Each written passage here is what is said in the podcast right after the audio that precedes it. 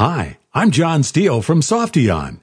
In this week's Logistics Insights podcast, a look at Gartner's important WMS Critical Capabilities Report. We'll be back to cover that interesting topic in just a few seconds.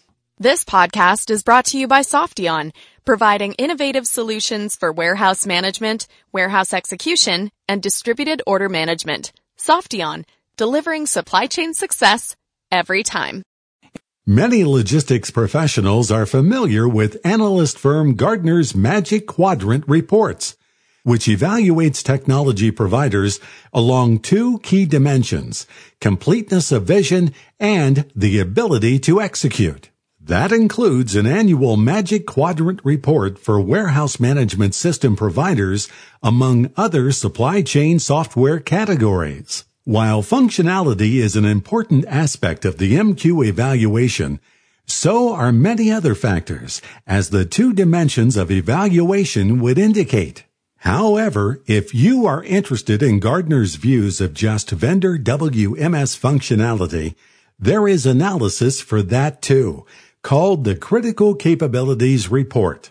The 2023 version was released as usual in early August.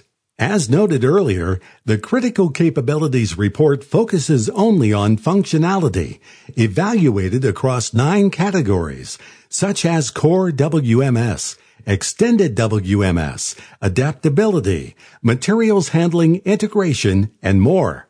Then there is this interesting twist.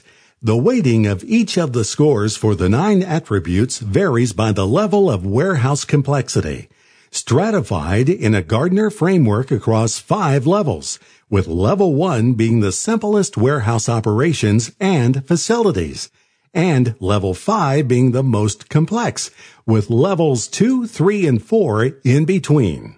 As makes sense, an attribute such as simplicity has a higher weighting level in level 1 and 2 warehouses than in levels 3, 4, and 5, while materials handling system integration isn't even weighted at all in level 1 warehouses, but receives a heavy weighting in much more automated level 5 facilities. So, qualified WMS vendors receive a weighted score for each warehouse complexity level and are published in rank order for each. We're confident that you will find the Critical Capabilities Report a great companion piece to the better known Magic Quadrant in understanding the WMS market.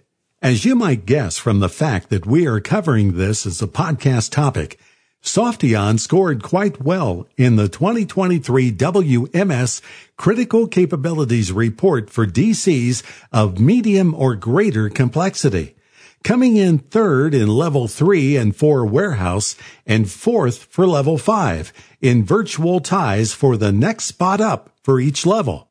You can download the 2023 WMS Critical Capabilities Report at softeon.com under the Resources tab and then Industry Reports. We hope you have enjoyed this overview of the Gartner WMS Critical Capabilities Report. For Softeon, this is John Steele. Thanks for listening.